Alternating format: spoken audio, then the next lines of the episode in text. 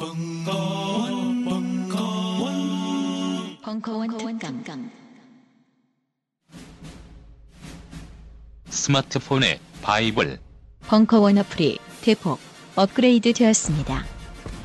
강좌 및 강의별 결제 기능 탑재, 멤버십 회원이 아니라도 벙커원 동영상들을 골라볼 수 있는 혁신. 바로 확인해 보세요. 우리는 생각했습니다. 실외는 가까운 곳에 있다고. 우리가 파는 것은 음료 몇 잔일지 모르지만 거기에 담겨 있는 것이 정직함이라면 세상은 보다 건강해질 것입니다. 그래서 아낌없이 담았습니다. 평산네이처, 아로니아 친친친 지금 딴지마켓에서 구입하십시오. 안녕하세요. 딴지마켓 조립 PC 전문 업체 컴스테이션의 이경식입니다. 혹시 알고 계십니까? 용산 선인상가에 빛나는 1층 130호. 제 머리 때문에 빛나는 건 아니고요. 저희 컴스테이션이 여러분들을 기다리고 있는 곳입니다. 2014년 가을 저희 컴스테이션은 전국의 컴퓨터 호객님들을 탈출시켜 주기로 결심했습니다. 더 이상 용산에서 어리버리하게 돌아다니지 않아도 될 우리 딴지스를 위해 신뢰와 정직함으로 컴스테이션이 선인상가 1층 130호에서 여러분들을 기다리고 있겠습니다. 친절함이 무엇인지 경험해보고 싶으신 분들은 주저하지 마시고 놀러오세요. 마음을 담아 설명드리겠습니다.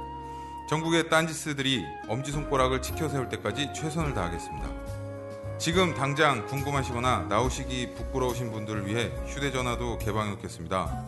011-892-5568번 전화 주십시오. 고맙습니다. 컴스테이션은 조용한 형제들과 함께합니다.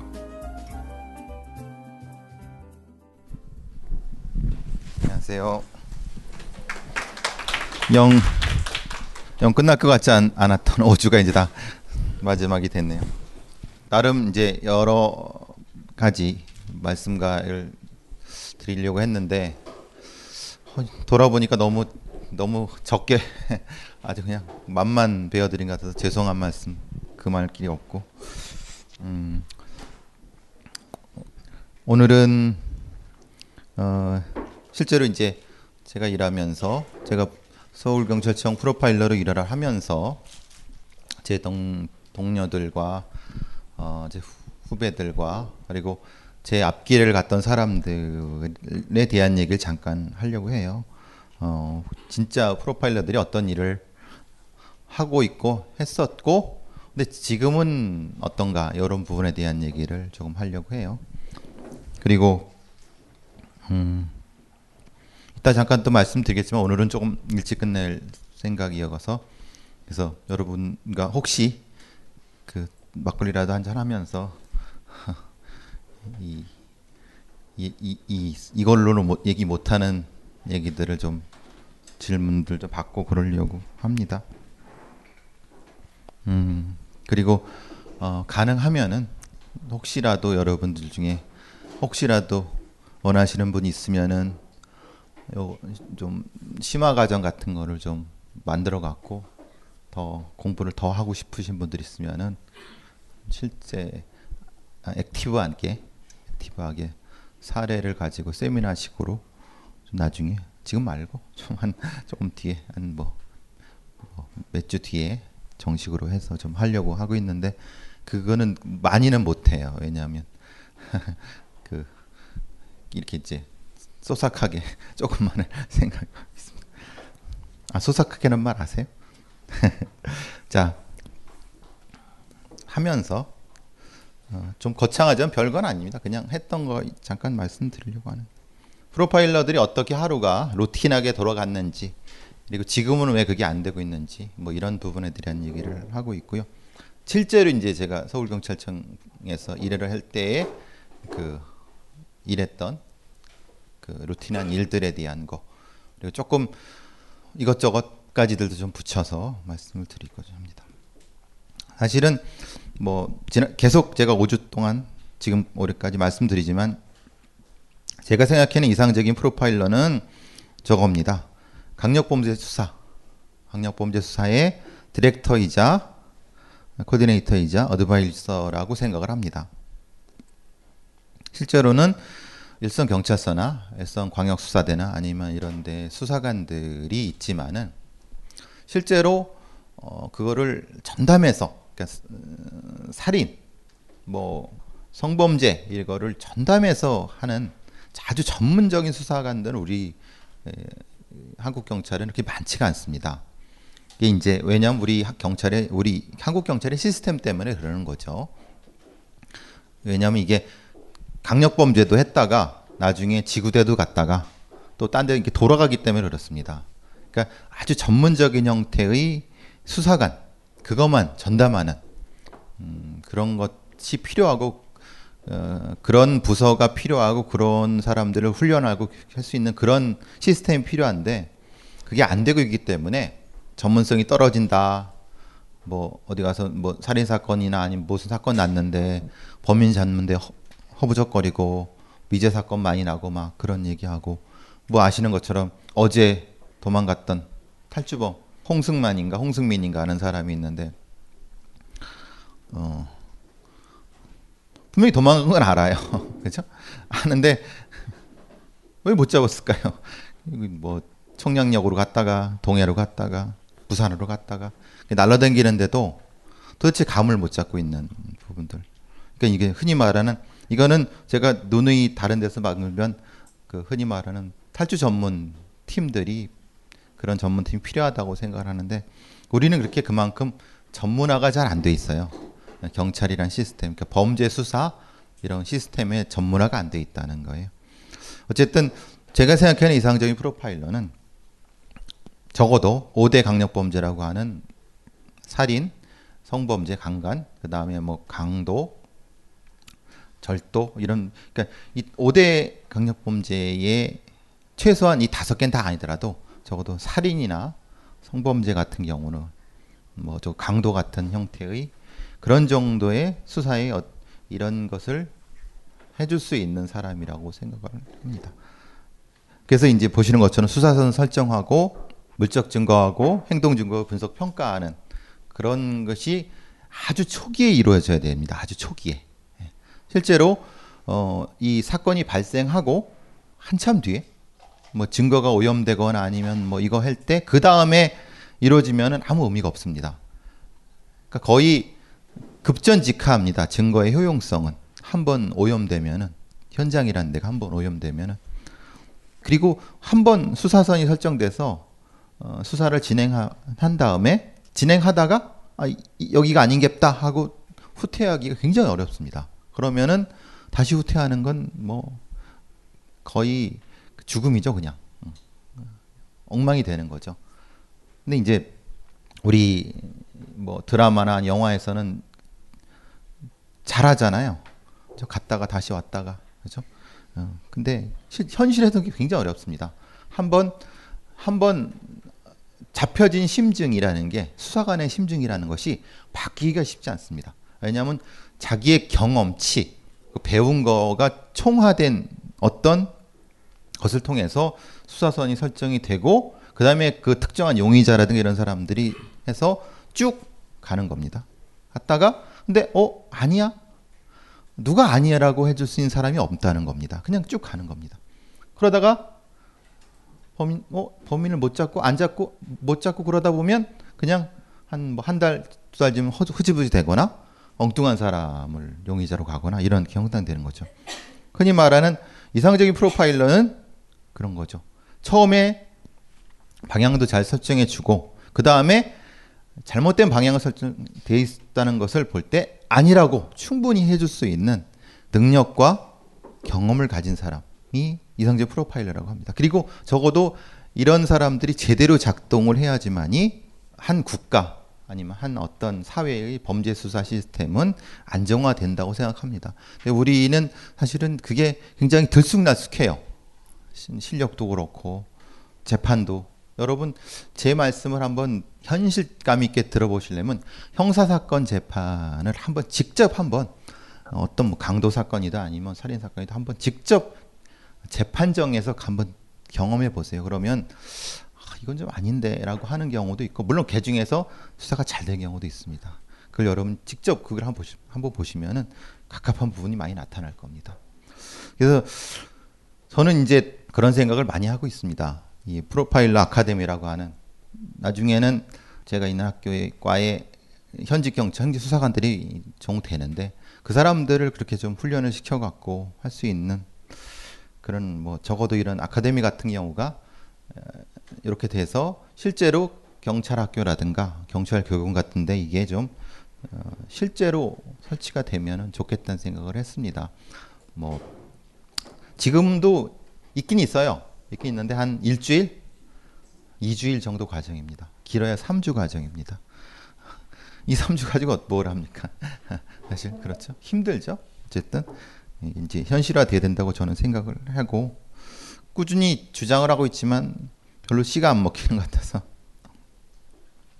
이제 어 요거는 뭐 책, 책에 나오는 얘기라서 어 이게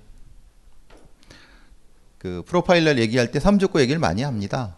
이제 저기 제가 첫 번째 주에도 말씀드린 것처럼 구미호라는 건 아시죠? 구미호. 근데 구미호가 제일 무서워하는 게 삼족고라고 합니다. 개예요, 개. 요만한 개예요.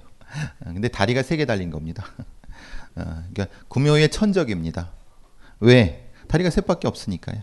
구미호가 어떻게 사냥을 하냐면 어, 그 꼬리로 다리를 탁 낚아챈다고 합니다. 근데 문제가 생겼죠. 도, 다리가 없으니까 아예 없는데 어떻게 다리를 낚아채겠습니까? 웃긴 말 같지만은 어, 어떻게 보면 인간의 어떤 범죄와 그 범죄를 추적하는 사람들의 존재 조건에 대한 굉장히 심오한 철학을 가지고 있는 겁니다. 범죄라는 것 자체는 인간이 가지고 있는 하나의 측면이죠. 그리고 그걸 잡는 사람, 잡는 쪽도 그 하나의 측면이죠. 그 삼족고서라는 여러분 한번 여기 아니더라도 한번 읽어보세요. 굉장히 재미있는 우리나라의 전통적인 설화입니다. 예. 어, 제가 첫 번째 주 말씀드린 거면 쭉쭉 한번 말씀드리는 거는 이게 사실은 우리나라의 프로파일러가 탄생할 때는 사실 비극적으로 탄생을 했습니다. 왜냐하면 이게 어, 2000년대 초반에 검찰하고의 그 수사권 조정 문제가 생기면서 경찰 과학수사를 홍보하는데 많이 동원이 됐었습니다. 그리고 이제 현실에서는 이제 특정한 어떤 고위 간부가 승진하는데 프로파일링 시스템을 도입해 갖고 승진하고 막 이런 그런 소스로 많이 사용을 했었습니다. 그 뭐냐면 어떻게 보면 되게 비극적인 형태의 탄생이죠.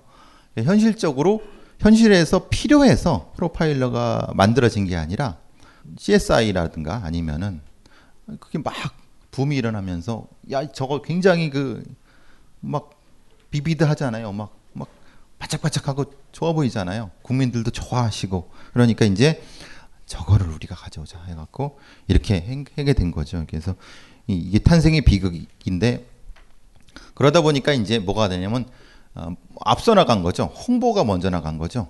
내용은 별로 없는, 내용은 거의 없는 상태에서 내용은 없는 상태에서 홍보가 먼저 나가니까 무슨 문제가 생기냐면 일선 형사들 실제로 현장에서 뛰는 형사들이 자기들도 분명히 TV를 보고 그런 게 있다는 걸 알고 있는데 어 그래 그럼 우리한테도 빨리 와서 우리도 해줘 우리 힘든 사건 많아 하는데 실제로 가보니까 못하고 없는 거예요.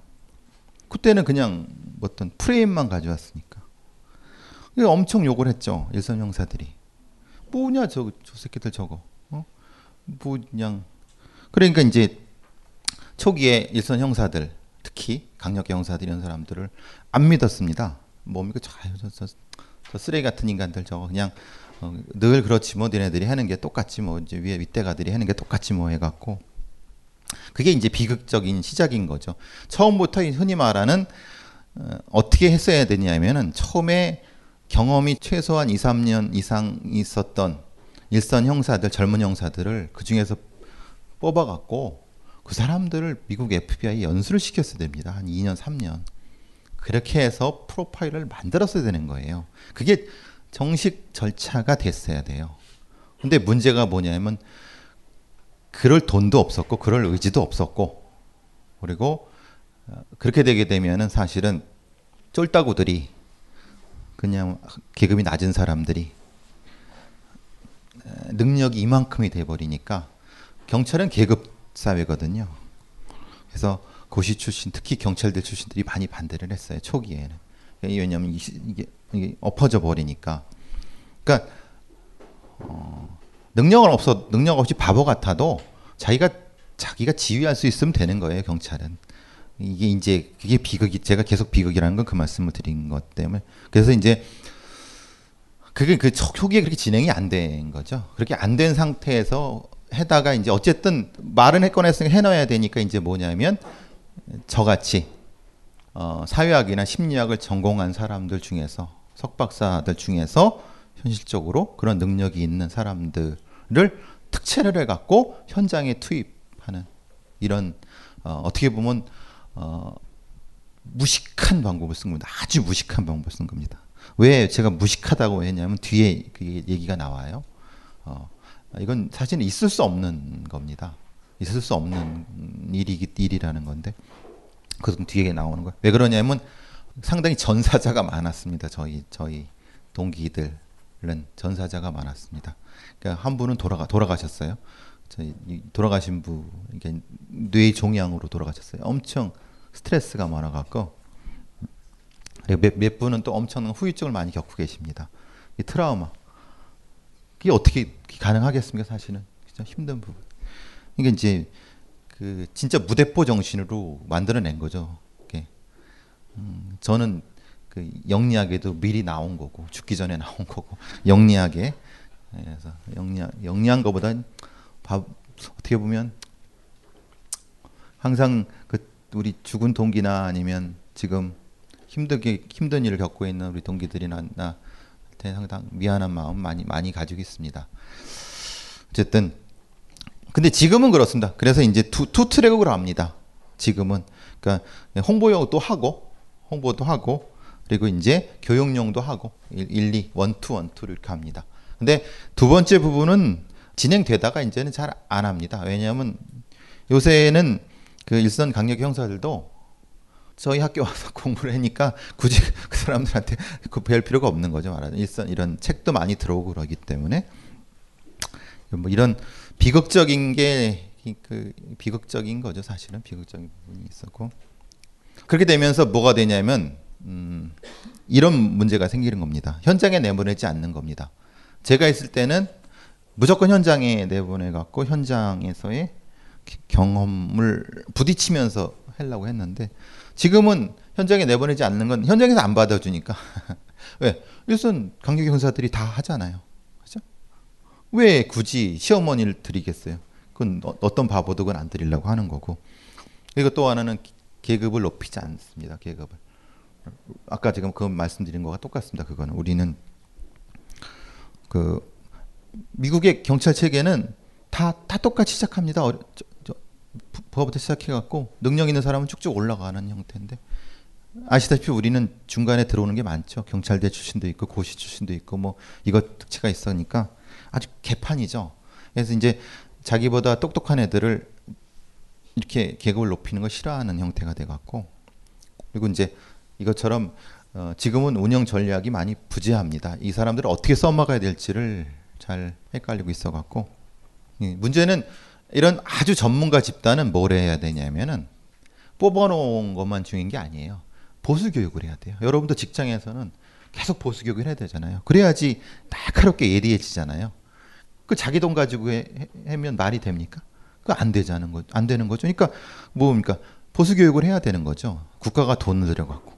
근데 그게 안 되고 있으니까 그냥 어정쩡한 상태. 이게 잘 보시면 아시겠지만 한 5년 전에 나왔던 경찰이 하는 프로파일링에 대한 아니면 프로파일 운영에 대한 어떤 그 공식적인 홍보 자료라고 지금이랑 똑같습니다. 왜냐하면 그렇게 안 한다는 겁니다. 제가 늘 그 사람들을 욕하고 비판하고 어떤 때 술 먹고 깽판도 부리고 그러는 게 왜냐하면 안 하니까 그런 거야 안 하니까 안 하니까 어. 안 하고 그냥 그냥 썩히고 있는 거죠. 그래서 이제 제가 저희 동기들이나 후배들이나는 이런 형태로 많이 합니다. 그 자력갱생을 하거나 자력갱생이란 건 빨리 시험 봐서 승진을 해갖고 지가 팀장이 되거나 아니면은 이제 포기하거나 포기하는 건 이제 5년만 하면 되거든요. 그러니까 의무 복무 기간입니다. 아, 프로파일러는 5, 5년 해가 그 다음엔 딴데 어디든 다 갈 수 있습니다. 경찰이기 때문에. 그 이제 저랑 같이 서울청에 있었던 여자애는 지금 기동대에 가서 사무봅니다. 사무. 그 연대 심리학과에서 유영철 연구한 애인데 지금 사무부입니다. 그 똑똑한 애가 그래서 어, 여러분도 많이 TV에서 보셨을 겁니다. 그 어, 모 우리나라 굴지의 항공사 승무원이었던 분이에요. 음, 머리가 샤프하죠. 샤프하고 다시 심리학을 유영철 연구로 공부한 다음에 그 어렵게 들어왔는데 다시 가서 그 저- 저- 의경들 그 급식 이거 얼마 하는 이거 봅니다. 이거 그러니까 음, 개판이죠 개판 쉽게 말하면 개판이죠. 이, 실제로 이제 현, 현 현실적으로 하는 거랑 많이 다르니까 자유를 외친 시인 김수영, 위대한 화가 이중섭, 전설이 된 반고흐. 그런 그들의 진짜 모습은 찌질했다. 철없는 가난뱅이, 애정결핍 환자, 우리가 사랑한 위인들의 민낯. 위인전에 속은 어른들을 위한 경쾌한 반전이 시작된다. 딴지일보 인기 연재를 책으로 엮은 찌질한 위인전. 완벽하지 않아서 눈물나게 아름답고 찌질했기에 더욱 위대한 그들의 삶이 전하는 위안과 감동. 딴지일보 홀짝 기자의 찌질한 위인전. 전국 서점과 온라인 서점 딴지마켓에 있습니다. 위즈덤 하우스. 만물이 소생하는 봄을 맞아 벙커인들이 바람하지 않았던 1개월 수강권이 수줍게 태어났습니다. 한 달간 벙커원의 모든 강의를 제한 없이 시청하실 수 있는 수강권입니다. 그간 찜해놓았던 강좌들을 향해 고고싱 1개월 수강권은 어플 전용과 PC 전용이 따로 있습니다.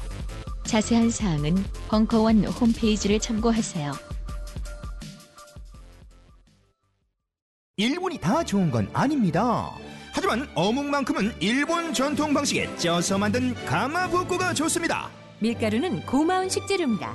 하지만 어묵에는 밀가루가 전혀 들어가지 않는 게 좋습니다. 기름에 튀기지 않고 100% 생선살의 럭셔리 웰빙 어묵. 바다 한입 가득의 가마복고를 지금 바로 딴지마켓에서 만나보세요.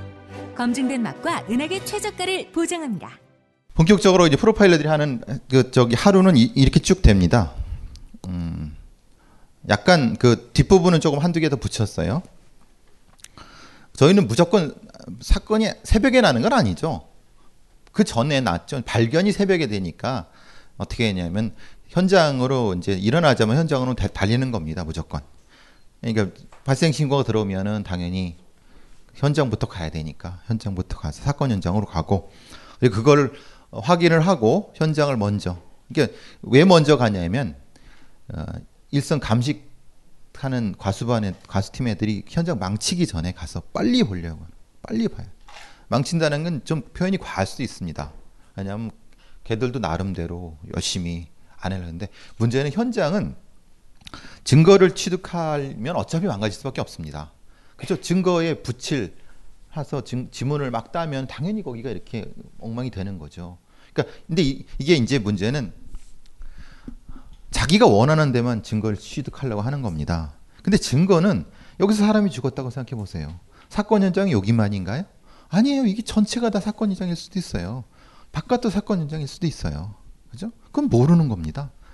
그건 그래서 문제는 이 사건 현장이 어느 범위까지가 하나의 범위고 그 다음 layer가 어디고 그 다음 layer가 어딘가를 빨리 판단해야 되는 겁니다.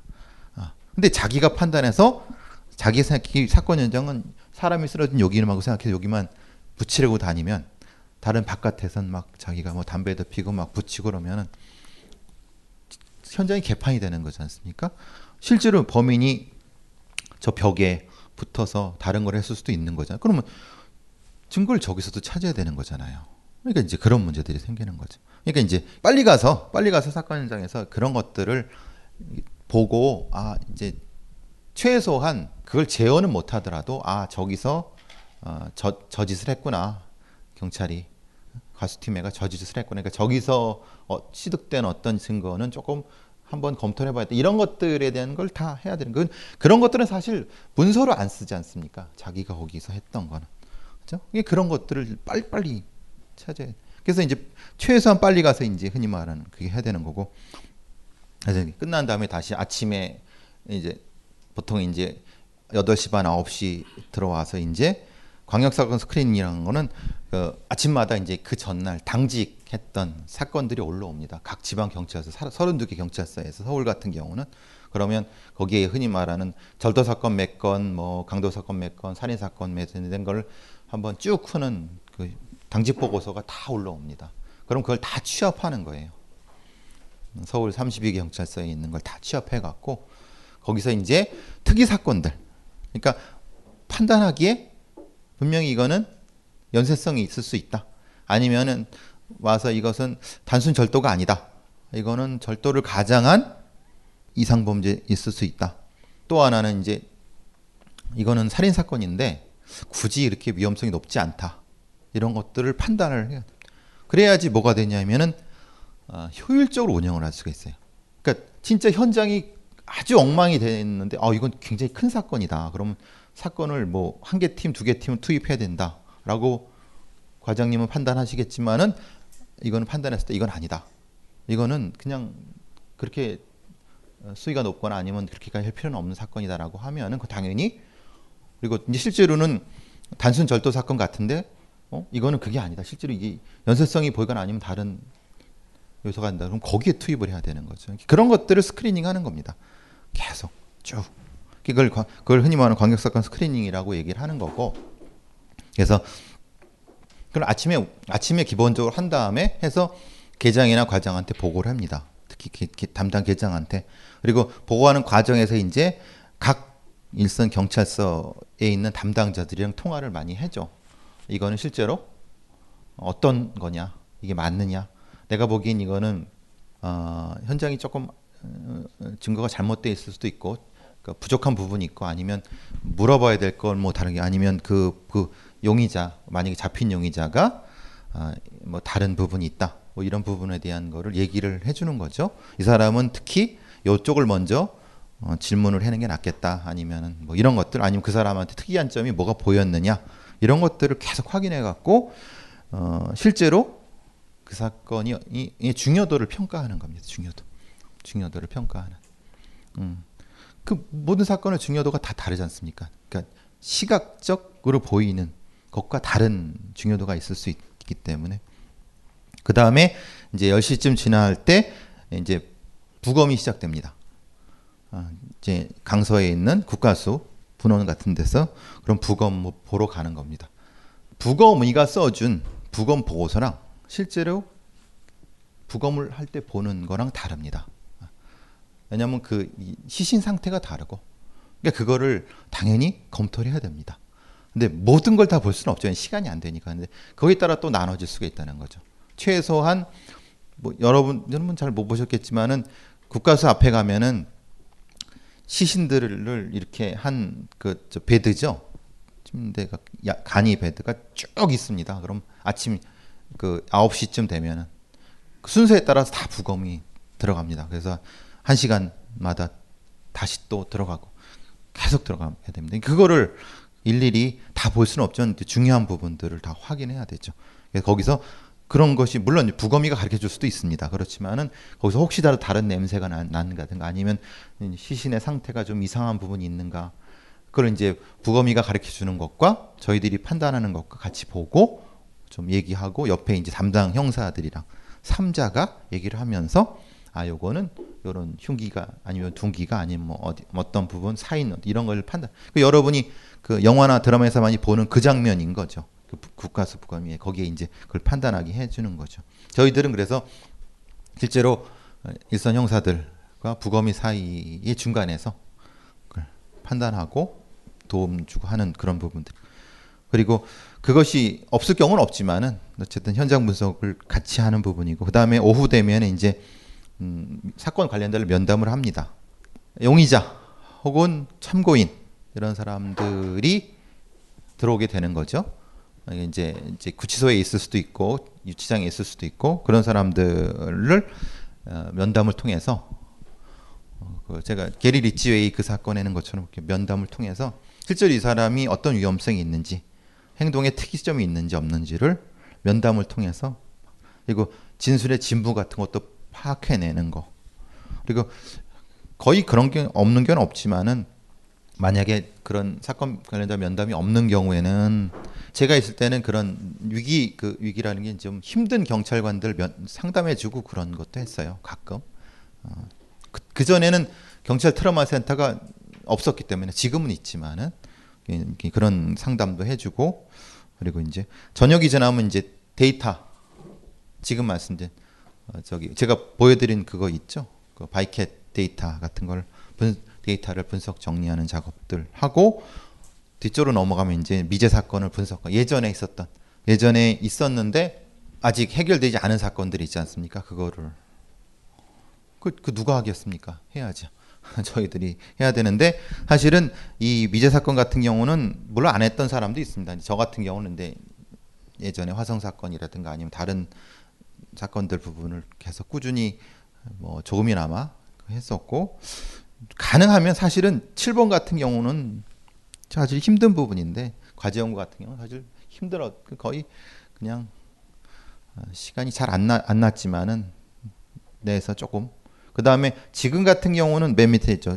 샵 들어간 거는 이 지금 같은 경우 리스큐온이라고 해서 제가 첫 번째 주에 말씀드린 보여드린 거 있죠. 경찰 자살하는 거 그건 형태로 하는 것도 지금은 한다고 합니다. 근데 어, 저 있을 땐 그건 없었어요. 근데 이제 하는 부분이 있었고요. 그래서 사건 현장은 주로 이제 아까 말씀드린 것처럼 주로 그 새벽이면서 그래서 신고자가 지구대 경찰에 낸 다음에 팀을 해서 현장 수사팀 증거 개선을 위해서 빠른 해서 24시간 스탠바이 하는 형태에서 저희들이 6시 어 뭐 물론 이제 8시 반 출근해서 6시에 퇴근한다는 거는 명문화돼 있는데 그, 그 지켜본 적이 한 번도 없죠. 그게 한번 당연한 거고. 그리고 이제 사실은 저희가 처음 들어갔을 때는 저 말고 바로 앞에 앞에 일했던 사람들도 이런 게 많았다고 합니다. 현장 주도권 그러니까 현장에서의 지금도 그때도 그렇지만은 형사과장이나 팀장들이 주도권을 가지고 있습니다. 이렇게. 근데 이제 문제는 그거죠. 그 사람들이 제대로 수사 경험이 있는 사람이면은 문제가 안 됩니다. 어? 왜냐하면 제대로 하는 거니까. 근데 10명이라고 하면 실제로 제가 판단하기 반이 넘는 사람들은 사실은 그렇게 정확한 수사 경험이 있는 사람들이 많지가 않아요. 그러니까 자기가 경험한 방식으로 수사를 진행하는 겁니다. 아, 그러니까 사실은 그거는 위험하죠. 왜냐하면 자기가 경험 사건이 다 다른데 자기가 경험 방식으로 한다는 것은 분명히 오류의 가능성이 존재하는 거죠. 그러니까 저희 같은 사람들이 이렇게 조언을 해주고 해야 되는데 이제 문제는 조언을 간섭으로 받아들일 수 있다는 겁니다. 그래서 초기나 아니면 저 있을 때도 많이 부딪히기도 하고 싸우기도 하고 욕도 먹기도 하고 그리고 뭐그 현장 팀장이나 과장들이 쟤네들 빼라고 막 난리친 경우도 있고 우리 우리 계장이나 팀장한테도 어, 그러니까 이제 그게 다반사였죠 사실은 그런 게 근데 이제 조금 어쩔 때는 좀 잘 넘어가는 경우도 있었고 어떨 때는 아주 격렬하게 싸운 경우도 있었고 그래서 사실은 뭐 계급이 높은 사람들니까 그런 것도 다 극복해야 되고 이렇게 우락부락한 형사 들하고도 싸워서 절대 기가 지지 않아야 되고 이게 이제 초기가 초기가 그랬습니다. 2000 제가 들어갔을 때부터 그러니까 그 뒤에는 아예 현장에 안 보내니까 그럴 일은 없지만 그래서 그런 부분이 있었고요. 아까 말씀드린 것처럼 형사 광역사 스크리닝은 이런 발생한 거를 다 보고하는 거. 그래서 강력 사건은 경우 연쇄 사건 특성을 파악하고 어, 제가 계속 누누이 말씀드린 것처럼 강도 절도 같은 경우는 저, 전이 여부를 판단하고 그리고 실제로 어떤 사건의 사건 수사 진행 과정의 적절성을 검토해서 조언을 하, 해주는 이런 역할을 한다는 거죠.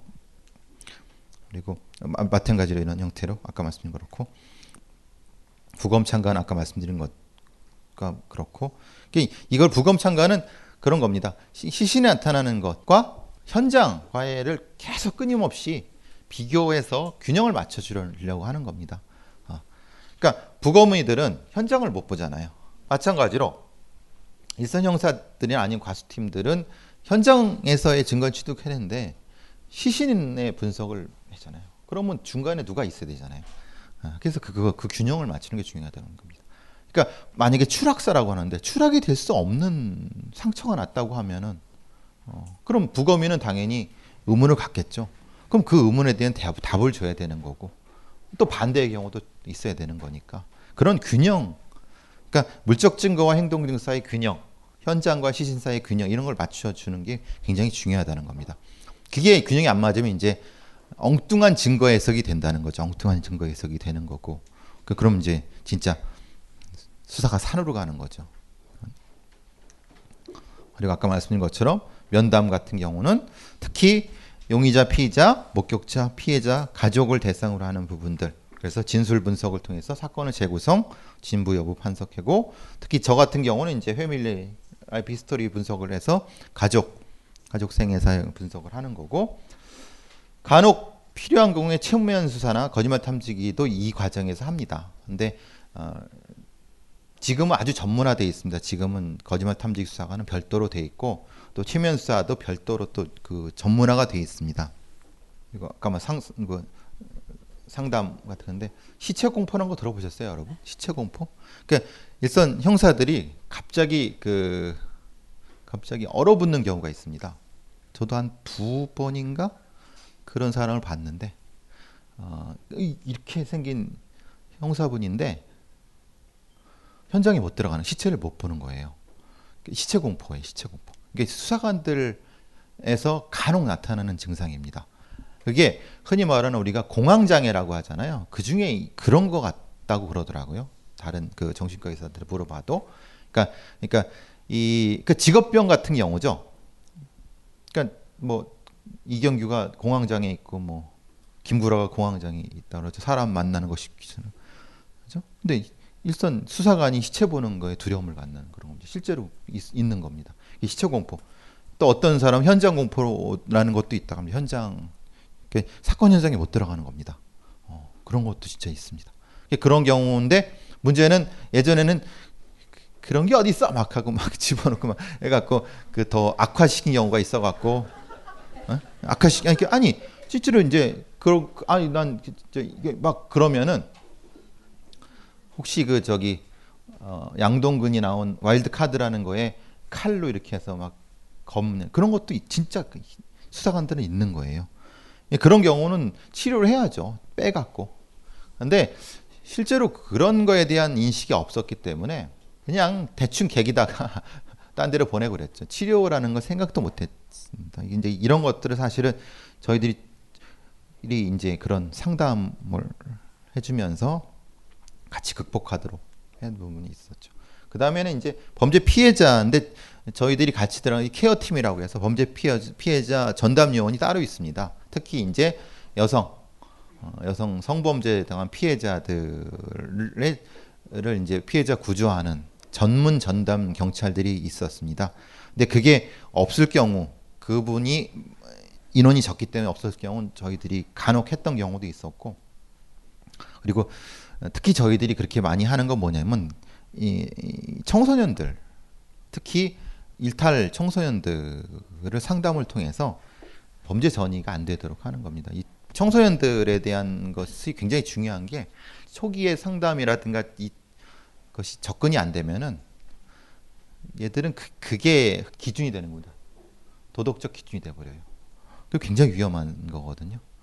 근데 사실은 그냥 일선 경찰서의 재범 방지 위원이라든가 이런 교, 교정 무슨 무슨 위원들이 많은데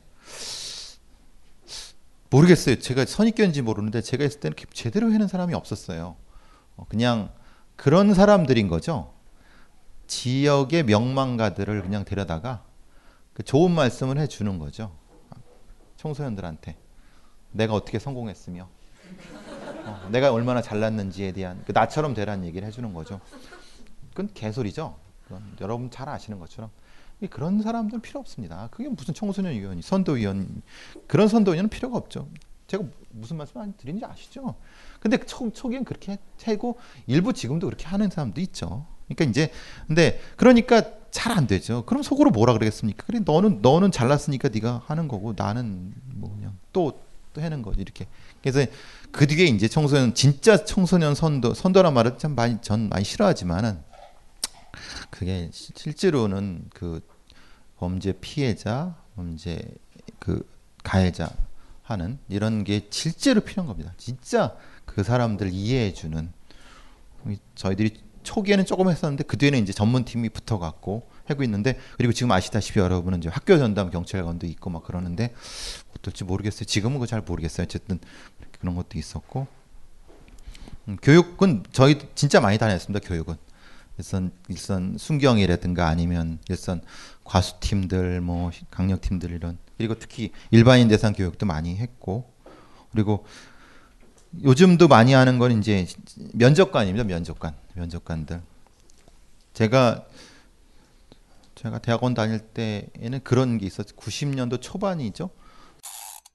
그룹 면접할 때 면접관이 다섯 명인데 저 끝에 한 놈이 죄송해요 그쪽 놈은 얘기 말씀 아니 그냥 이렇게 요, 요 다섯 번 오른쪽에 있는 게 굉- 저도 이제 사실은 대학교 졸업하고 제가 화과 나왔으니까 그때는 그냥 면접비를 줬어요 아시죠 3만 원 그럼 뭐 맥주 한잔 하면 좋잖아요 그래서 친구들이랑 같이 가자 그러더라고 아 난 싫은데 어쨌든 근데 종합화하게 같이 가 이제 이런 상호 얘기해도 되나 갔는데 3만 원 주니까. 근데 갔는데 저 오른쪽에 맨 끝에 있던 놈이 굉장히 좀 뜨하게 계속 보더라고요.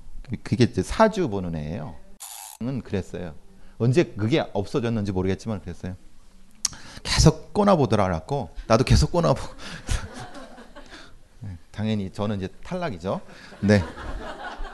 네, 뭐 이제 하여튼 근데 이제 그 아니 그- 그 그런 재벌마다 그런 기준이 있으니까 그걸 뭐라고 하는 게 아니라 그 사실 내가 스- 그 세계 굴지의 선도 기업이잖아요.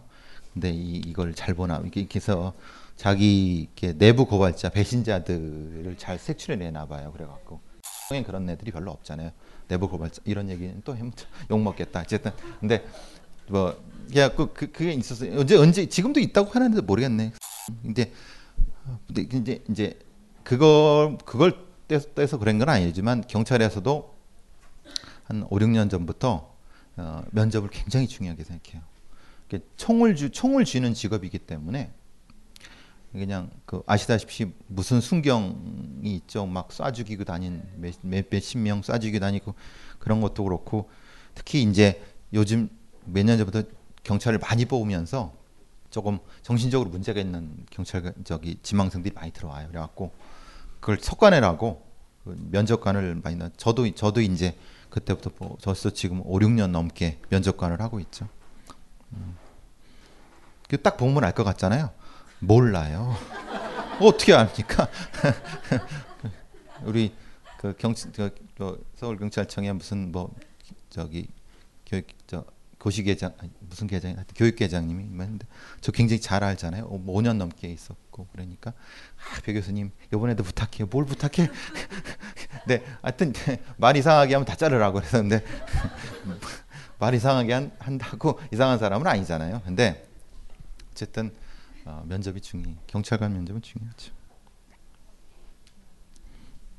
그리고 어, 데이터는 제가 계속 말씀드린 것처럼 프로파일링이라는 것은 데이터에 기반하는 겁니다. 데이터에 어, 범죄 예측 프로그램이란 것도 뭐 요즘 많이 저기 엊그제 뭐 JTBC의 저기 손석희 뉴스룸 같은 데도 많이 나온 것된 것처럼 흔히 말하는 범죄 초기의 프로파일링은 case by case로 진행이 됐지만 어, 90년대 2000년대 들어오면서부터 이 어, 슈퍼컴퓨터 병렬 컴퓨터가 도입되고 요즘은 사물 컴퓨터가 되면 빅데이터 시대가 되면서 어, 완전히 그 빅데이터형이에요 프로파일링이라는 게. 음. 그러니까 지금도 이제 그 프로그램을 응용을 하고 그럽니다. 그러니까 이제 예전 초기에 이제 흔히 말하는 리치웨이 시대, 그러니까 뭐 적어도 2000년 그 전 그 단계에서는 진짜 뭐 프로파일의 감이라든가 경험에 의존하고 그랬지만 지금은 절대 그렇지 않습니다. 완벽하게 통계 그리고 빅데이터에 의존을 합니다. 그걸 그 의존에 그거를 기반으로 많이 합니다. 그걸 판단을 하는 거죠. 문제는 근데 그걸 해는 방법은 있는데 어, 변인이 중요하죠. 변인. 제가 지난 시간에 말씀드린 것처럼 범죄 우리나라의 범죄 통계를 범죄학자들도 믿지 않는 사람이 많다고 말씀드린 거는 60년대, 70년대, 80년대, 90년대 변, 범죄 변이 다 틀려요. 변인이 변인 variant variable 그게 틀리면 뭐가 되는 거죠? 아예 그 수치가 달라지는 거잖아요. 음. 그러니까 이제 어 원래 60년대 있었던 variable이랑 90년대 variable이 똑같으면은 추세를 알 수 있잖아요. 근데 variable이 달라지니까 어떻게 하겠어요? 다시 재해석을 해야 되는 거예요. 그래서 어떤 어떤 결론에 우스운 결론에 도달했냐면 어떤 범죄학자는 우리나라의 범죄가 크게 증가했다고 얘기를 해요. 근데 어떤 범죄학자는 그건 타당성이 없다. 아니 그건 흔히 말 신뢰할 수 없다. 그거 얘기. 오히려 줄어들었다 얘기를 해요. 인구 대비 유리 줄은 유리. 그러니까 전체적으로는 늘어났지만 숫자 늘어났지만 우리는 범죄 율이 중요한 거잖아요. 율은 줄어들었다 얘기해요. 근데 같은 데이터를 가지고도 정반대 해석을 하는 건 왜 그러냐면 통계라는 것이 수집할 때 통계 목록이 있잖아요. 그 중요한 변수. 변수가 고정이 안 되니까. 그리고 변수를 구체적이고 체계적으로 만들어내지 못했기 때문에 그거를 60년대, 70년대에 또 바꾸고 80년대 또 바꾸고 90년대 또 바꾸고 또 바꾸니까 그럼 앞에 건 다 쓰레기라는 소리잖아요. 그런 문제들이 생겨버려요. 그래서 이제 근데 이제 그렇다 하더라도 요새는 또 그런 변인들도 다시 재가공할 수 있는 데이터 분석 더 잘하시죠. 저보다 그러니까 걔니까 지금은 충분히 가능한 시대가 된 거예요. 그리고 또 연산 속도가 워낙 빨라져 버리니까 그래서 기본적으로 프로파일러들도 당연히 이런 데이터 분석 작업을 합니다. 축적 작업을 하고 저희들이 가지고 있는 건 스카스라는 과학적 범죄 분석 시스템이라고 하면 스카스라는 시스템이 있고 또 거기에 별도의 DB가 또 있고 또 개인용으로 또 가지고 있는 DB가 따로 있습니다. 개인들이 가지고 있는 제가 가지고 있는 건 따로 있고 어, 왜냐면 저 제가 전종하고 있는 뭐 흔히 말하는 연쇄 방어라든가 뭐 연쇄강 같은 건 별도로 있고 그러니까 제가 생각하는 변인이 따로 있는 거죠. 제가 생각해. 어. 그럼 저 말고 저 다른 동기가 가지고 있는 데이터는 있지만 그 변이는 또 거기에 따라 또 다시 분류가 되는 거고 이렇게 되는 거죠. 본 전문 분야에 따라 다르게 이렇게 축적하는 부분. 사실은 그래야 되는 겁니다. 아, 그래야지 몇십 년 후에 몇십 년 후에 실제로 뭐 몇십 년까지는 안 가더라 10년 지났을 때 그게 엄청나게 유용한 정보가 되는 겁니다. 그래서 이제 이런 부분들을 하고 있고요. 통,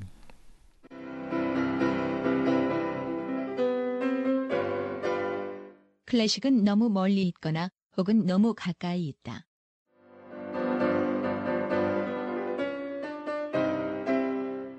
재수 없는 천재주의 예술 사관이 아닌 시대 속 존재로서의 클래식 음악사. 지휘자 겸 피아노 박사의 실연과 함께하는 퍼포먼스형 강좌. 시대 정신과 음악 양식 모두를 아우르는 입체적 이해.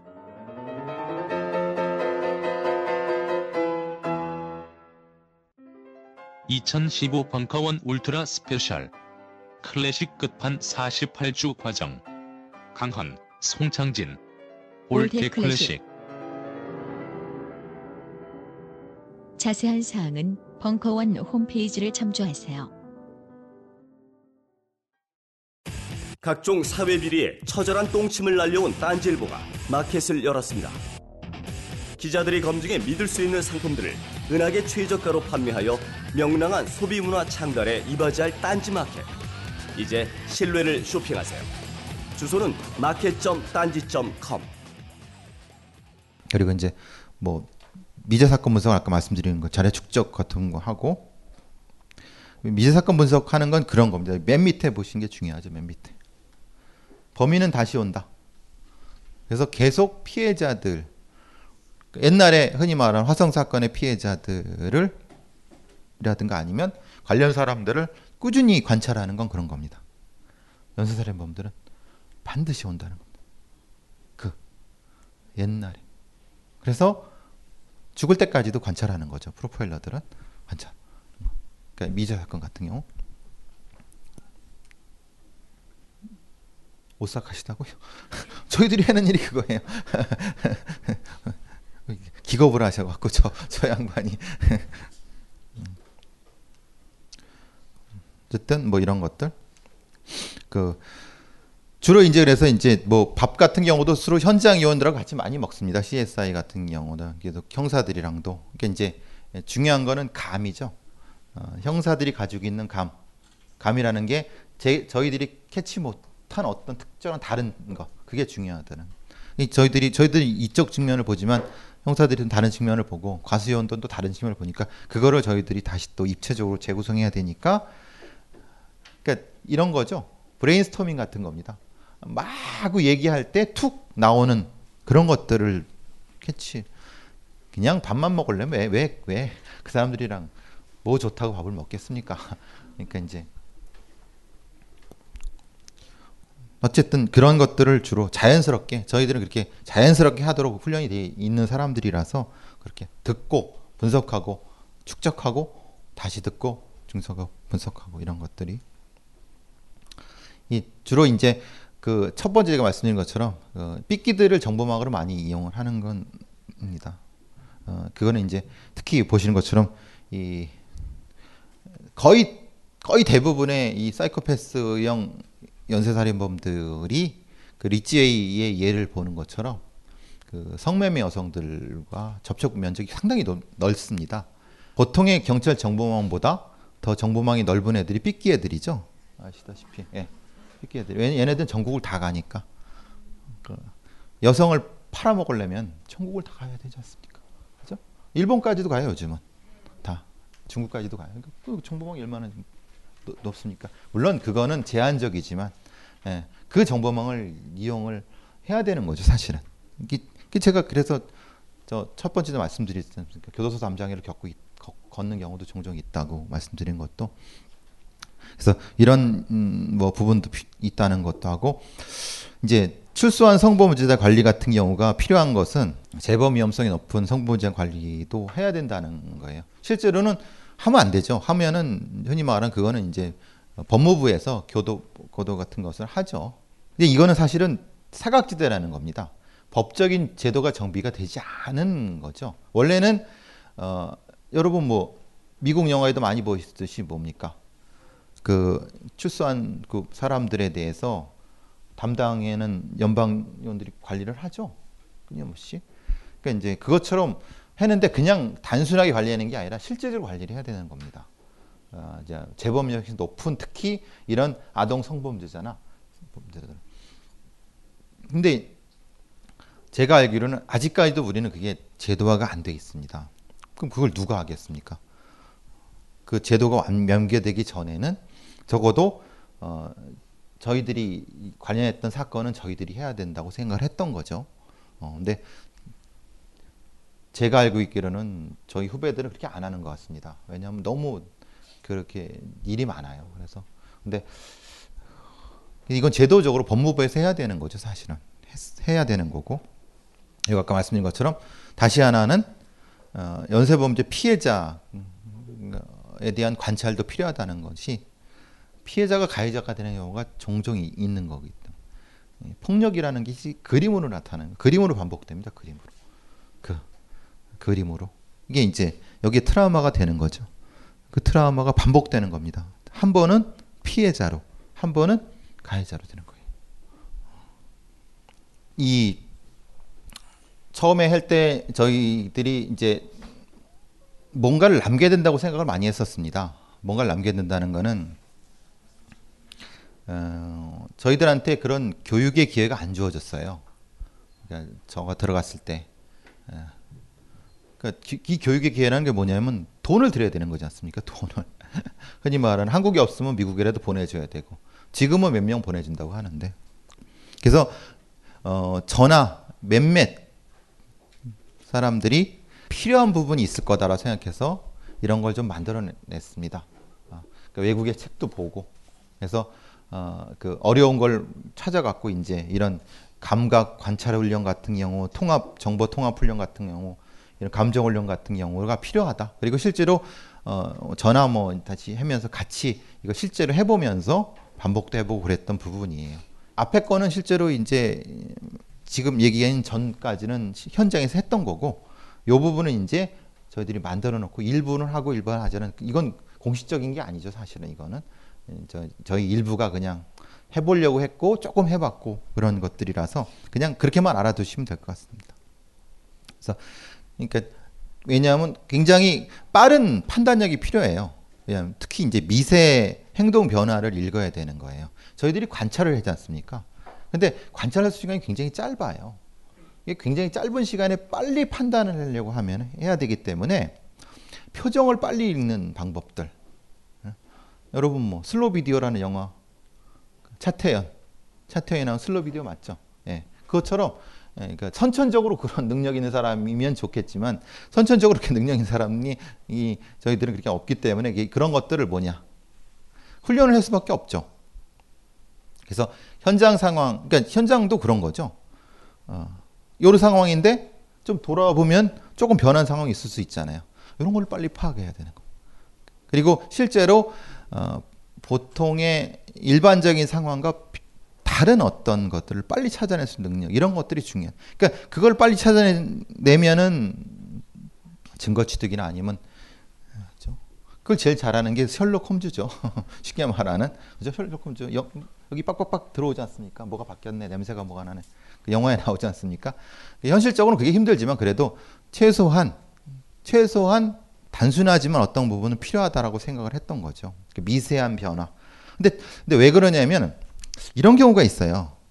이 사이코패스나 소시오패스 같은 경우 일반인들과는 다르게 감각적 특성이 발전돼 발달돼 있는 경우가 있어요. 그래서 아주 민감하게 그러니까 이런 사람들은 특별하게 감각이 조금 높은 경우죠. 예? 감각이라는 게 흔히 말하는 정지 감각이라든가 냄새라든가 아니면은 촉각 같은 거 이런 것들이에요. 시각 같은 경우들이 그러니까 초능력 수준은 아니더라도 조금씩 조금은 더 감각이 조금 더 발달했으니까 민감한 거죠. 쉽게 말하면 민감하니까 싫, 싫어하는 거죠. 다른 사람들과 잘 어울리지 않는 거죠. 사실 그게 이제 그런 감각적인 특이성들이 있다는 거죠. 다는 아닌데 그러니까 그러면 그 사람들이 가지고 있는 민감도에 어느 정도는 적분해야 된다고 생각을 했던 거죠.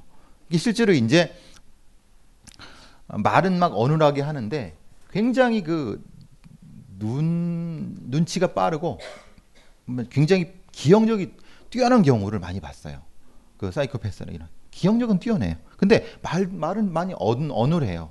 그러니까 이제 선천적 능력은 있는데 이것을 표출할 수 있는 못 못한 거죠. 이 사람들은. 그러니까 그런 어떤 예, 감각의 언밸런스가 있었, 있다는 거죠. 그러니까 그거가 사실은 그냥 그런 사람들의 그걸 캐치하기 위해서는 적어도 그 사람들을 면담하는 사람들은 적어도 어느 정도는 그건 가지고 있어야 된다고 생각을 했던 부분이에요. 참, 근데 사실 이게 선천적인 게 조금 있지 않는 한 힘들어요. 이걸 이걸 어떻게 훈련하겠습니까? 근데 계속 반복할 수밖에 없는 거죠. 사실 이런 거는.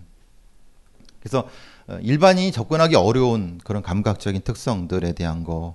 그러니까 이제 그 혹시 매지가이 같은 거 자폐 아들 이런 거 보죠? 어, 근데 일본 사람은 미치잖아요. 그러니까 그런 것들이 일하는 거죠. 그런 그런 다른 다른 감각적인 부분들에 대한 접근이라는 부분이에요. 특히 이제 화장품 같은 거라든가 어, 이제 남 저 같은 경우는 로션 같은 경우를 안 쓰고 왜 시체에서 나는 냄새가 다르게 있어요. 현장에서 나는 냄새가 있어요. 근데 이제 그 여러분 좀 경찰들 보면은 굉장히 막 개기름 바르고 막 냄새 막 풍기고 하는 애들 있잖아요. 그런 애들은 흔히 말하는 그런 종류의 수사를 하는 애들은 아니에요. 다른 부서에 있는 애들이죠. 그러니까 이제 음 이게 어 옛날에 수사반장이라는 영화에 수사반장이 어수룩하게 다니고 막 더럽게 하고 다니고 그게 사실은 이유가 있는 거예요. 어. 네. 이게 이제 어 사람의 몸에서도 냄새가 나듯이 현장에서도 냄새가 다른 부분이 있어요. 어. 그거는 그 현장만의 냄새인 거죠. 그게 굉장히 중요한 거예요. 어. 근데 이제 자기가 자기 화장품에 이게 중독이 되면은 로션이 독하잖아요. 그러면 냄새를 못 맡아요. 예전에 최보람 씨가 막 이렇게 이것도 저는 그때는 뭐야 그런데 실제로 이런 일을 하다 보니까 아 그게 실제로 가능한 그게 실제로 그럴 수도 있겠구나 생각이 들었어요. 특히 이제 또 이, 이 성문 분석하는 사람들 있잖아요. 성문, 목소리, 이 지문처럼 그게 또 달라요. 아주 낮고 작은 노래. 여러분 이제 음악하는 사람들이 음을 따잖아요. 음을 딴다고 하죠. 실제로 가능한 거거든요. 그러니까 그런 것들도 이제 필요하다는 거죠, 사실은. 이 저는 현장에서는 잘 장갑을 안 꼈어요. 이저 촉각 촉각 때문에 뭐라고 욕도 많이 먹었는데, 근데 이제 그 필요한 부분이 분명히 있다고 저는 생각을 했어요. 어, 실제로 감각이 다른 거죠. 이 이제 흔히 말하는 이 만져보는 게 에, 사이코패스들이 만져보는 감각과 아, 보통 사람이 만져보는 감정이 다른 거예요. 어. 그러니까 이거를 느껴야 되는 거죠. 왜 여기서 얘가 갑자기 발광을 했는지, 이 감각, 이 촉각이 뭐가 뭐가 자극을 했는지 사실 그게 중요한 거죠. 보통 사건이라면 그럴 필요는 없겠지만 음, 별짓을 다 했죠. 근데 미쳤다고 하는 거죠. 그래서 이제 이- 이런 걸 하니까 어쨌든 특정한 어떤 것에 꽂히는 뭐 냄새, 소리, 뭐 이런 것들 예를 들면 어떤 강호순 같은 사람은 둥근 어떤 모양, 유병원 같은 경우는 네모, 긴 것 이런 것들에 대한 특이성, 선호성 이런 것들이 분명히 존재한다. 사람은 다 그런 게 존- 있거든요. 여러분도 잘 보세요. 여러분이 쓰시는 가구라든가 아니면 여러분 하고 다니시는 어떤 거에 선호하는 모양이라든가 아니면 그게 다 있어요. 자기네만 못 느낄 뿐이지. 예. 근데 이제 그런 것들은 이런 사람들은 조금 더 조금 더 편집적으로 조금 더 확대돼 있으니까 당연히 그걸 그러면 그걸 찾을 수가 있는 경우죠. 아까 말 시체에 대한 부분도 그렇고 그래서 이런 그 색감, 특히 색감에 대한 부분들. 여러분 색깔이 다 똑같다고 모든 사람이 다 똑같다고 생각해 그러지 않으시죠? 다 달라요. 어, 보통 보는 색감이 이게 이게 사실은 어떤 앞에 보이는 색깔이 여기 몇 분한테 여쭤봐도 다 다를 걸요. 그런 것들이 중요한 거죠. 어. 그러니까 그러면 그런 이상 심리자들이 가지고 있는 색감에 대한 그 편차가 어, 를 저희들은 맞춰줘야 되는 거니까 그래서 그게 좀 필요한 부분이었던 거고요. 음, 청각 같은 경우 아까 말 후각도 그렇고 촉각, 미각 그런 것도 특히 그랬고 그 관찰 훈련은 특히 이제 어, 많이 했던 것이 오랫동안 관찰하는 음, 훈련을 많이 했어요. 왜냐면 저희들은 그냥 계속 사람 변화하는 걸 봐야 되니까. 그래서 거기서 패턴을 찾아내는. 제가 그래서 첫 번째 주 시간에 말씀드렸잖아요. 여러분을 가장 친한 친구분들이라 하더라도 그 사람이 가지고 있는 행동 요소가 아주 특이한 게 적어도 한두 개 있을 거라고 그걸 찾아내는 것이. 그죠? 그 시- 강남역 CCTV 말씀은 드렸고. 그래서 간혹가다 그런 장난도 많이 해요. 계속 따라가는 거예요. 한 사람을. 어떤 사람. 그럼 그 사람이 하는 방식을 똑같이 하는 거죠. 긁고, 그럼 긁고, 그럼. 그죠? 근데 왜 그런지를 알게 돼요, 그러면. 한 3, 40분 따라가다 보면은, 아, 이 사람, 왜? 이게 사람의 그럼 반복성이 있어요. 반복성. 이게 걸음걸이 같은 경우는 그걸 법보행 분석이라고 해갖고, 뭐, 보행이 다 달라요, 여러분들. 걷는 모습이 다 달라요. 찍어 보면은. 그게 3박자인지 4박자인지 3.5박자인지 아니면 10박자인지 이게 달라요. 회복 이게 원 상태로 돌아가는 그게. 네. 그래서 이 사람의 특이성을 다 찾아내는 건데 마찬가지로 행동도 그렇다고 보는 거예요. 예, 그걸 찾으려고 하는 거죠, 사실은. 드라마 같은 것도 보면은 좀 애매하잖아요. 그 발연기가 많잖아요, 발연기가. 저건 발연기다. 이 특히 맨 밑에 같은 경우를 조금 했어요. 아.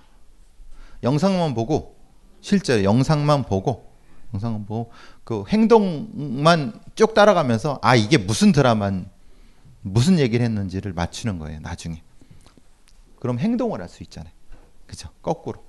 특히 이제 프로파일러들이 힘든 거는 이런 직업병들을 많이 가지고 있어요. 어, 경찰들이 자살률이나 이런 게 높다는 건 여러분 많이 아실 거예요.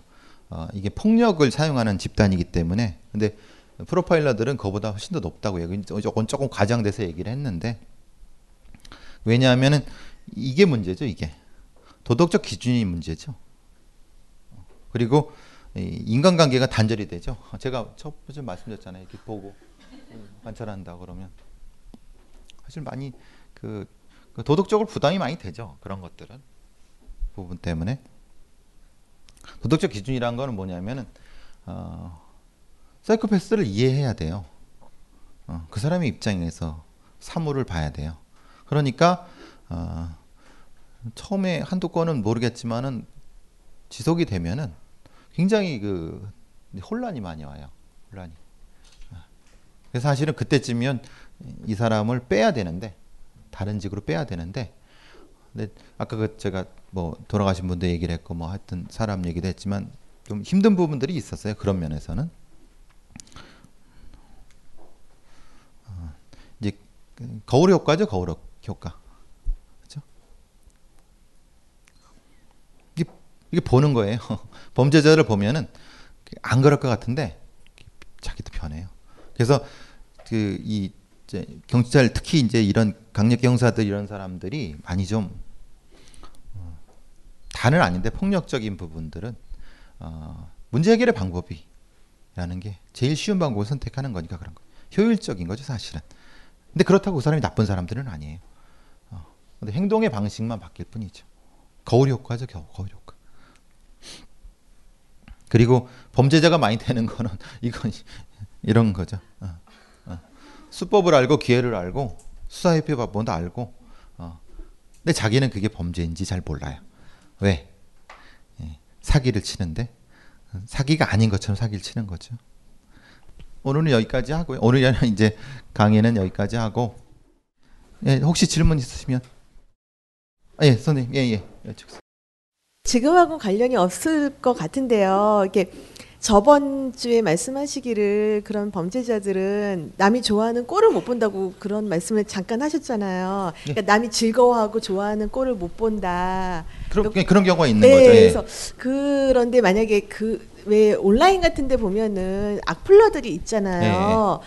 근데 그 사람들도 남들이 즐거워하고 재밌게 얘기하고 이런 걸 못 보는 사람들이 이제 그런 악플러 같은 행동들을 하고 그러잖아요. 그래서 이런 범죄자들, 그러니까 그런 상관관계가 어떨지 모르겠는데 이런 사이코패스라든지 이런 사람들의 평소 온라인 활동 같은 거는 어떤지 그런 게 좀 궁금하더라고요. 그러니까 이제. 그 흔히 말하는 이상 심리자들이 가지고 있는 그 온라인상에서 그 실제로 그 자기 범죄에 대해서 댓글도 달고 막 그랬다고 얘기를 해요. 흔히 말하는 자기 범죄가 저기 그 어, 기- 기사화된 거에 댓글을 달고 막 어.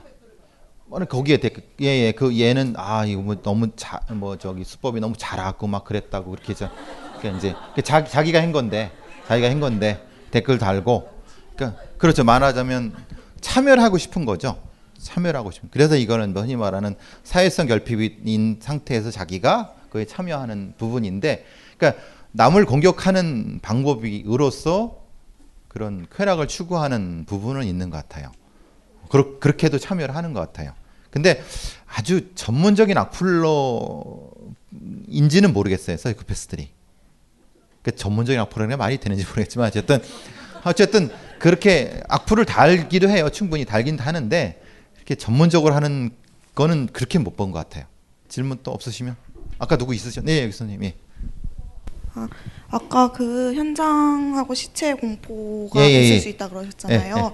그러면은 그 그런 공포를 갖는 사람들 같은 경우에는 어떤 각성적인 그런 계기가 있는 건가요? 아니면은 갑작스럽게 그렇게 나타나는? 그게 이제 흔히 말하는 음, 나타나는 건 갑자기 나타나는데 특별한 계기가 있었, 있었던 것 같아요. 말하자면 어떤 특별한 형태에서 죽음을 갑자기 목격을 했다든가 어, 아니면 그것에 특히 이제 뭐 이제 시체 만지면 차갑거든요. 차가운데 움직여요. 움직이는 경우가 있어요. 왜냐하면 안에 있는 그 가스 부분 때문에 움직여요. 그럼 거기서 갑자기 확 놀란 거죠. 그런 어떤 계기는 분명히 있는 것 같아요. 근데 사실은 그거는 어, 그것 때문에 그런 게 아니라 어, 사실은 그 상황에 대한 스트레스, 두려움이 복합적으로 해가 그게 계기가 돼서 튄 거라고 생각을 해요. 아 그러면 그 스트레스라든지 그런 거에 대한 치유가 있으면 그게 충분히 치유가 가능한 충분히 제가 알고 있기로는 치료된 케이스가 있어요. 더 많아요. 근데 이제 근데 이렇게 할 때는 한 번 그렇게 되면은 다시 투입은 잘 안 하는 것 같아요.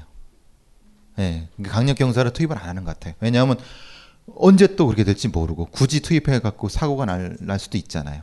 그러니까 그게 뭐 명문화된 건 아닌데 명문화된 건 아닌데 제가 본에서는 다시는 안 그냥 지구대로 가거나 그랬던 것 같아요. 어. 예, 혹시 그 접근 방법이 인지 행동 치료를 많이 쓰시는 건지? 그렇죠. 그렇게 하는 거죠. 치료 방법은 여러 가지가 있는데 저희들이 이제 전문적인 치료로 하는, 하는 게 아니라 말하자면은 말씀하신 대로 상황 이해 치료 정도가 된 것 같아요. 상황 이해. 그리고 본질적인 접근에 그, 그 스트레스를 줄여주는 형태로 치료를 했던 것 같아요. 근데 그게 다는 아니죠, 사실은. 더 많은 방법이 있, 있겠죠. 근데 저희들이 그때 할 수 있는 방법은 그거밖에 없었어요. 저기 프로파일러마다 그 갖고 있는 변이가 있다 그랬잖아요. 혹시 선생님이 갖고 계신 그 주안으로 보는 변이가 있는지 그걸 또 얘기해 주실 수 게? 있나요? 아까 그 빅데이터 예. 얘기하시면서 프로파일마다 데- 자기만의 데이터가 있고 예. 거기에서 중점적으로 보는 저는 변이가 이제 있... 주로 가족 요인이에요. 가족 아. 요인, 가족 관계 요인에 대한 걸 많이 봐요. 그럼 그 요인을 갖고 지금 통계 이렇게 축적 계속 자료를 쌓아가 예, 계시는 저는 그렇게 거예요. 저는 그렇게 그 가지고 친족 있는- 범죄요. 그리고 친족 범죄, 그러니까 아니 그 모든 모든 범죄의 가족 요인. 아. 네. 그러니까 강원순의 가족 요인, 어, 정남규 가족 이런 걸 찾는 거고 이제 다른 사람은 강원순의 사회관계 이런 걸 찾는 거죠. 저는 이게 그렇게 선생님. 예.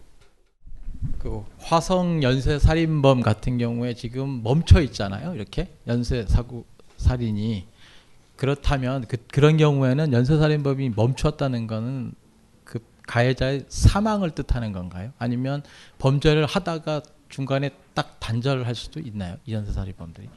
그거 가지고도 이제 논란이 좀 있었는데 리지웨이 리지웨이 같은 경우도 있어요. 왜냐하면 자기가 단절 스스로 단절을 해버린 거예요. 그러니까 옛날에는 그렇게 생각을 했던 것 같아요. 이게 죽거나 아니면 그렇지 않고서는 어떻게 어디 수감돼 있지 않고서는 어떻게 못할 수가 있는가라고 했는데 실제로 보니까 그런 경우가 있거든요. 그러니까 말하자면 그럴 경우는 스스로 자기가 다른 어떤 가- 자극을 찾아서 옮겨간 것 같아요.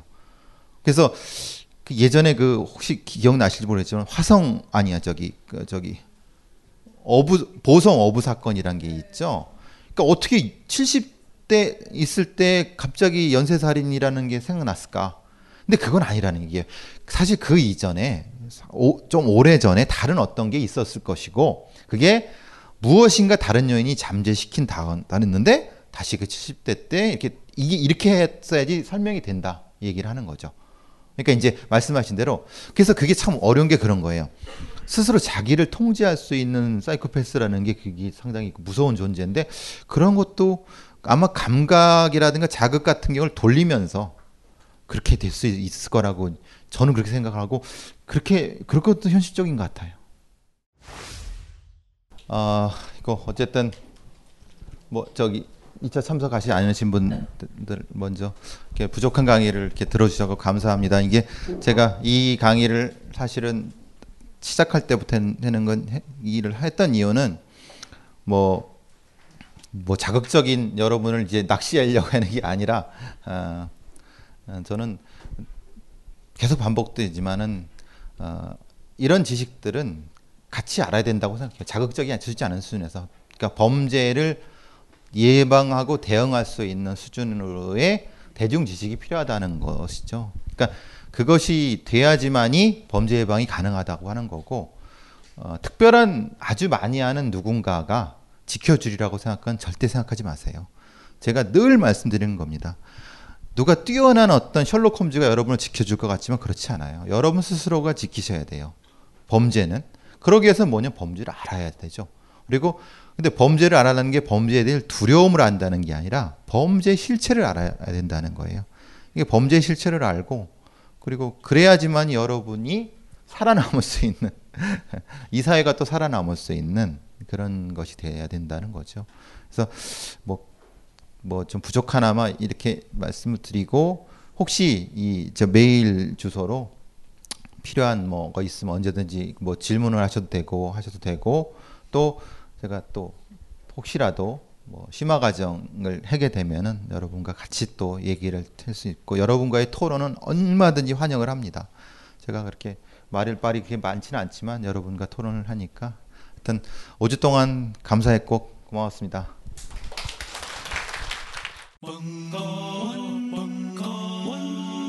벙커원 특강